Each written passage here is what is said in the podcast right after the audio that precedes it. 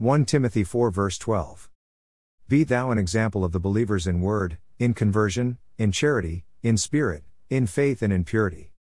Leaders should always lead by personal example, and that example should extend far beyond the nature of the task at hand.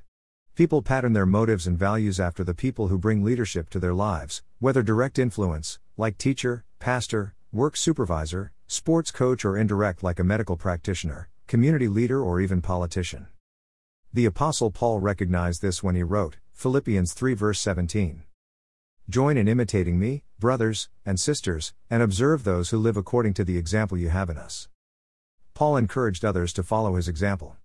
What sort of example do you set for others? Are you aware of how you influence other people?